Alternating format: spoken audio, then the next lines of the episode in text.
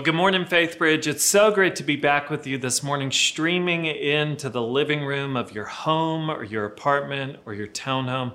I just want to start by sharing with you that I, I think that I love the restaurant Chuy's. Now, keep in mind, I live in College Station, and before College Station, I lived in Waco, so we don't have all the food options that you guys have in Houston. But in almost 14 years of date nights, the restaurant that we have gone to most has been Chuy's, and I think the reason for that is simply because I have my order dialed in.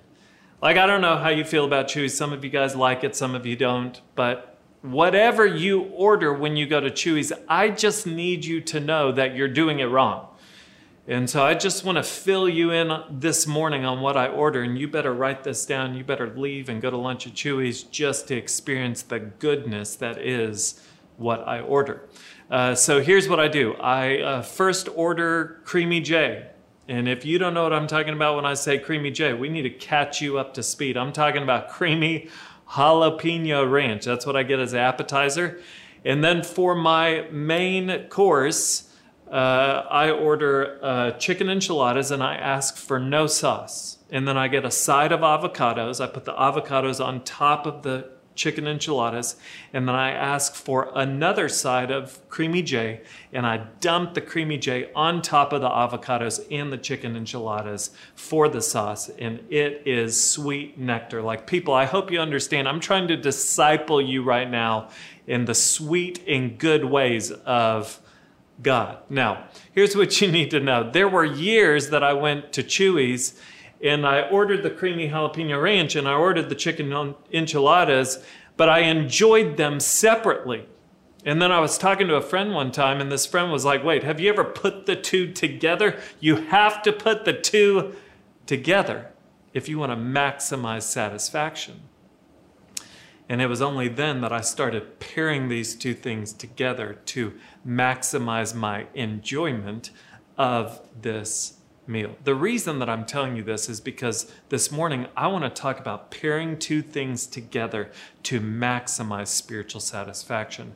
I want to talk specifically about pairing prayer with fasting to maximize spiritual satisfaction.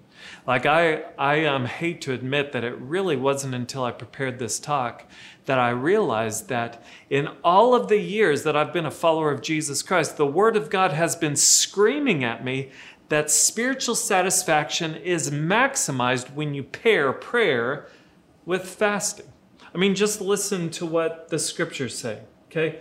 In, um, in Ezra 8:23, it says, So we fasted and petitioned our God about this, and he answered our prayer. Daniel 9 3. Then I turned my face to the Lord God, seeking him by prayer and pleas for mercy with fasting and sackcloth and ashes. Acts 14 23. And when they had appointed elders for them in every church with prayer and fasting, they committed them to the Lord in whom they had believed. Do you see what the scriptures do? They pair prayer with fasting. We're in a series right now that we're calling Never Been Closer. We want to be people who move closer to Jesus. We want to experience greater intimacy with Him. And if you want to do that, I want to invite you this week to try pairing prayer with fasting. Now, I think that we get prayer, and we've already talked about prayer in this series. But what comes to mind when you hear the topic of fasting? I think for so many of us, we just think about not eating. And so fasting is primarily about sacrifice, but I just need you to know that fasting is so much more about satisfaction than it is about sacrifice. And the reason that I say that is because anytime you talk about fasting, you have to take into account what Jesus says about himself in John chapter 6. What does he say in verse 35? He says, I am the bread of life. Whoever comes to me shall not hunger, and whoever believes in me shall never thirst. What's Jesus saying? He's saying, I'm in the business of satisfying the deepest longings of your soul. What fasting does is it looks past the hunger of your stomach to the hunger of your soul. And it it maximizes spiritual satisfaction. So, if you want to know what we're talking about today, we're talking about feeling full from going hungry. Because when you fast, you are actually fasting to prioritize your soul, and you're fasting to get more of the bread of life, Jesus Christ. And isn't that what this series is all about? We want to be able to say, you know what, I've never been closer to Jesus. Well, if you want to get more of Jesus, then prioritize your soul by pairing prayer with fasting. So let's unpack fasting. If you have a Bible, turn with me to Matthew chapter 4. That's where we're going to start. And as you're turning there, let me just remind you a book that's been very helpful for me as I've sought to live a life where I can say I've never been closer to Jesus. A really helpful book is the book Spiritual Disciplines for the Christian Life by Donald Whitney. It has been extremely helpful for me as I have sought to understand fasting. I think where we have to start is simply by acknowledging that Jesus fasted and he taught us to fast. I mean, the first thing that we find about find out about Jesus' adult life was that he was baptized by John the Baptist. The second thing we find out about his adult life is found in Matthew chapter 4, verses 1 and 2. What does it say? It says, Then Jesus was led up by the Spirit into the wilderness to be tempted by the devil. And after fasting 40 days and 40 nights, he was hungry.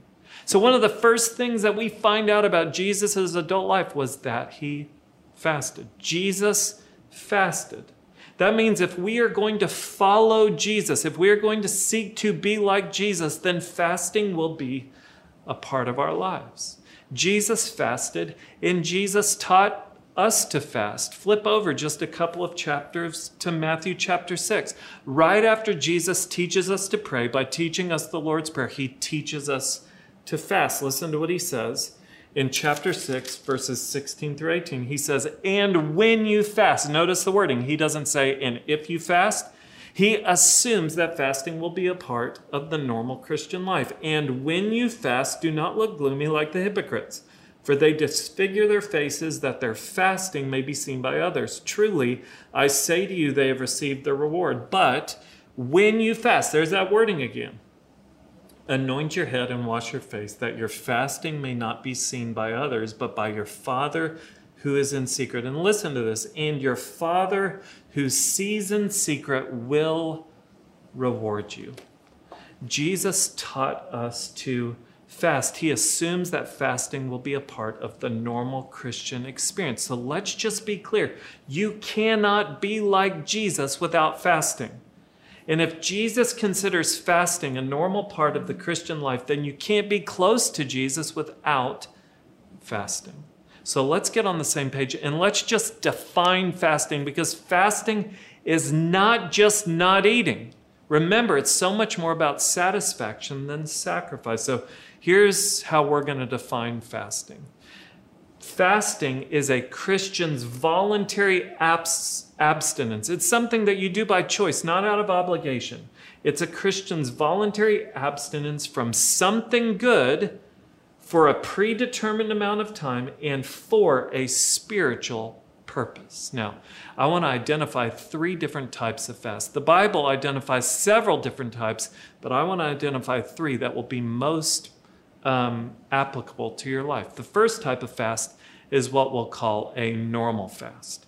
Okay, a normal fast is abstinence from everything except water for a predetermined amount of time and for a spiritual purpose. No food, just water, specific time, specific purpose. The second type of fast is a partial fast. A partial fast is abstinence from some foods for a predetermined amount of time and for a spiritual purpose. Best example of this is the Daniel fast, if you're familiar with that. The third type of fast is what we'll call an alternative fast. An alternative fast is abstinence from something other than food for a predetermined amount of time and for a spiritual purpose. So, this might look like fasting from social media, from TV, from the news. You have to figure out, but it's something that you withdraw from for a specific amount of time for a specific purpose other than food. In terms of how long to fast, well, the Bible gives examples of people fasting anywhere between part of a day to 40 days. Okay, the fast that I um, practice most is the normal fast. And so for me, what it looks like for me is I try most weeks, not all weeks, but most weeks, I try and fast from lunch one day a week. So I try and go from 10 a.m. to 5 p.m., a seven hour window with no food, only water. And what I have learned is when I fast, I have to fast for a specific purpose. Like there's been times I've done the normal fast, and there's times where I've done a partial fast, and there's times I've done the alternative fast. There have been seasons where I've stepped away from social media or TV or the news. And anytime I fast, I have to make sure that I have a spiritual purpose in mind because there's been times where I've fasted with no purpose in mind. And in those times, it's miserable. I'm just looking at the clock, wondering when I'm going to be able to eat because in that moment, I don't know why I'm fasting. I'm just doing it to do it. Do you know what that is? When all you're doing is not eating, that's just a diet, a really unhealthy diet, but that's just a diet. You're not fasting, you're dieting. You have to do it for a specific purpose. When I really locked into this and I began fasting for specific reasons, man, my enjoyment of fasting, it, it's when I began to feel full from going hungry. So here's what I want to do I want to give you six reasons why you should fast this week. Six reasons, and these reasons are going to go fast. So track with me, write these things down. Let me give you six reasons why you should fast this week. Number one, fast to intensify your prayers. Listen to Daniel 9 3 again. Then I turn my face to the Lord God, seeking him by prayer and pleas for mercy with fasting and sackcloth and ashes. When you fast, you know what fasting does is it puts some heat on your prayers. It's like you're typing your prayers to God in all caps using a lot of exclamation points. It intensifies your prayers. Because when you feel physical hunger, you know what you know what happens is that physical hunger translates into spiritual hunger. And you begin to say, you know, God, I am hungry for you to do a work in my life. I'm, I'm hungry for your provision, for your healing, for your guidance, your protection, your power, your presence. More than I need anything, I need you right now. I just fasted a couple of days ago, and I was fasting specifically for breakaway in this fall semester. And as I fasted, as I felt that physical hunger, I began to translate that to God. And I would say, God, I am hungry for you to do a good work this fall. It intensifies your prayers. Donald Whitney puts it this way He says, Fasting doesn't change God's hearing so much as it changes our praying. Second reason to fast this week is to fast for clarity. Remember what Acts 14 23 says. And when they had appointed elders for them in every church with prayer and fasting. What's the point? They fasted to get clarity on who they should appoint as elders. I would imagine that many of you are trying to make big decisions right now. Big big decisions about your kids' schooling or decisions about your work or, or what you're supposed to do in the midst of this really crazy season. I want to encourage you this week to fast for clarity. That's why I was fasting a couple weeks ago. I was, a couple days ago, I was fasting for God's clarity for Breakaway. And there's been times where Kat and I have had to make some really big decisions in life. Um, I have fasted in order to get clarity from God. You know what fasting does? Is it puts you in a position where you're more ready to hear from God because physical hunger reminds you to stop, close your mouth, and open your ears to listen to God's voice in His leading in your life. Some of you are asking big questions right now. Maybe this week you need to fast from a meal to tune your heart and your ears to God's voice so that you can get clarity from Him. Now, some of you guys are going to fast for clarity this week and you're not going to get it. And you're going to be like, TA, you lied to me. I fasted and I didn't get any clarity. Well, here's the good news you have two options. Number one, you can fast again and see if God gives you more clarity. Or number two, you might be in a situation where you have to pull the trigger and make a decision. If that's the case, you know what fasting does is it just fortifies your step forward in the midst of uncertainty because you can move forward saying, you know what, God, I've sought my best to align my heart with your heart. And I still don't have clarity, but I've sought to do your will. And so I'm trusting you as I move forward that even if I make the wrong step, you in the end are going to make my paths. Third reason to fast this week is to fast because of your sin. You remember the story of Jonah? The, the climax of the story of Jonah is not when that fish spit Jonah out on uh, out of his mouth. The climax is when Jonah goes to the Ninevites, an evil people, and they repent. And you know what they do when they repent? They fast. They pair prayer with fasting, and they fast as a demonstration of their sorrow over their sin. Maybe this week you fast from a meal because you're just identifying that there's some sin in your life.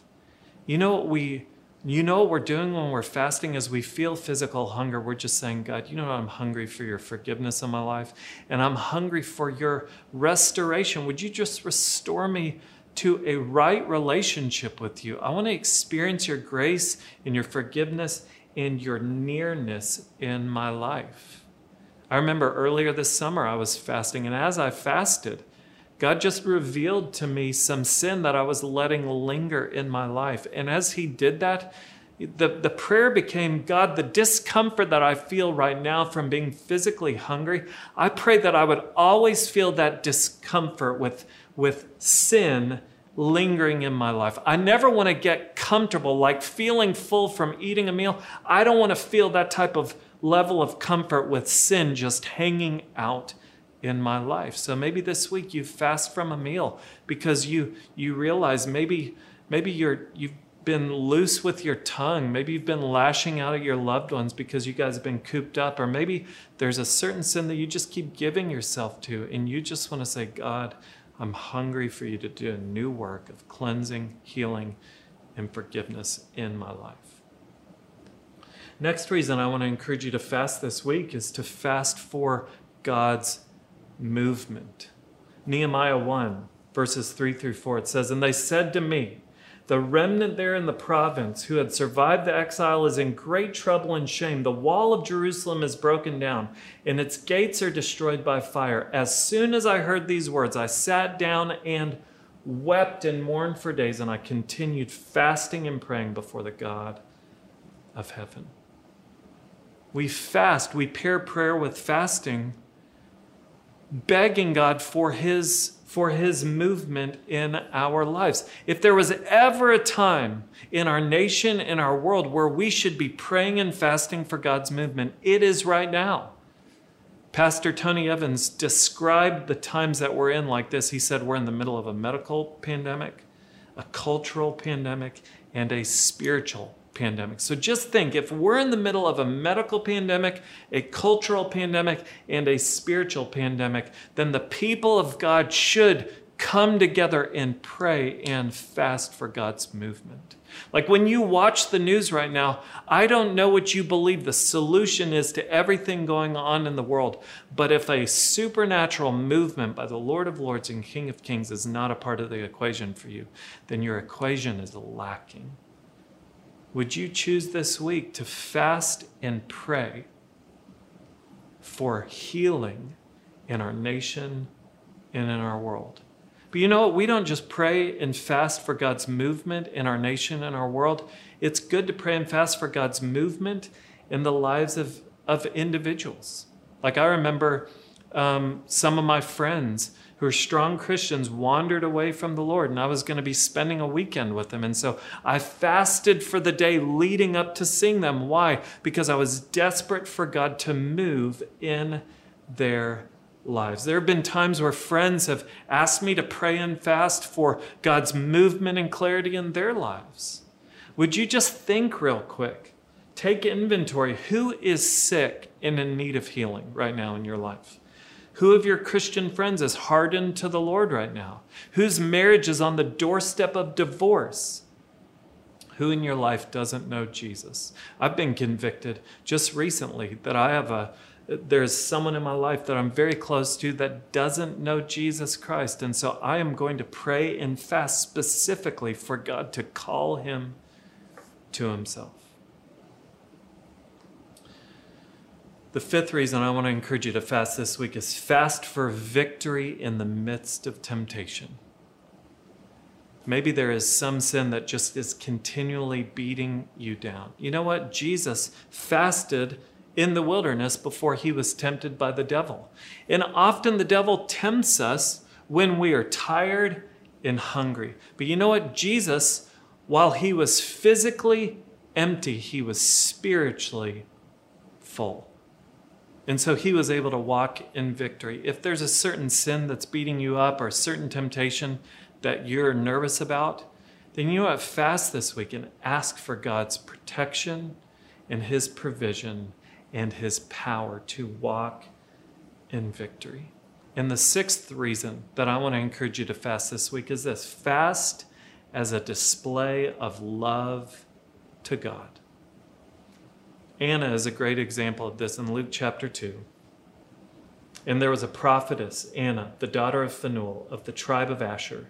She was advanced in years, having lived with her husband seven years from when she was a virgin. And then, as a widow until she was 84, she did not depart from the temple, worshiping with fasting and prayer night and day. When you fast, what you're declaring to God is, you know what, Jesus, you are better. I need you more. I love you more than even the most basic necessities in life. It becomes an act of worship, it's a display of your love for God. I just want to remind you what Jesus said in Matthew chapter 6. Do you remember what he said? And when you fast, assuming that fasting is a part of the normal Christian life, do you remember what he said at the very end? He said, And your Father who sees in secret will reward you. That's how much God cares about fasting. He promises to reward you for doing it. Please don't be like my kids sometimes, who, when I promise a reward for doing something, just, just think there's times where your kids, where you ask them to do something and you promise a reward. What's the question they ask you? What's the question my kids ask me? Well, what's the reward? Can we trust that our Father in heaven is a perfect Father who only knows how to give good gifts to his children. May we seek after the reward that comes from doing what he's called us to do, which is to fast. And let's just be clear the greatest reward that God could give you is more of himself. That's what we want. We want more of Jesus Christ. We want more of the bread of life. We want to be able to say, you know what, I've never been closer to Jesus. That is the greatest reward he could give us. So, would you make a choice right now to fast? Let's just get real practical, real quick. When are you going to fast this week? Okay? When are you going to fast? Pick a day. How long are you going to fast for? Okay, what type of fast are you going to do? Are you going to do a normal fast, a partial fast, an alternative fast? And then why are you going to fast? Is there a specific purpose, or are there multiple purposes for praying and fasting this week? You want to maximize your spiritual satisfaction? Then choose this week to pair prayer with fasting and experience the joy that comes from um, feeling full by going hungry. Let's pray together. Lord Jesus, I thank you that you're our model. You, Jesus, fasted from heaven. You left heaven and came to earth. You fasted from heaven for a few years. Why? To reconcile a broken people to God. And because of what you've done, Jesus, through your death, burial, and resurrection, we have life through faith in you. And I pray that if there's anyone watching this morning who doesn't have a real relationship with you, Jesus, may they put their trust in you. Thank you for how much you love us. Lord, I would imagine that there's people watching who are nervous about the idea of skipping a meal. Lord, I pray, God, that you would give us courage knowing that fasting is so much more about satisfaction than it is about sacrifice. We need you and we love you. In Jesus' name, amen.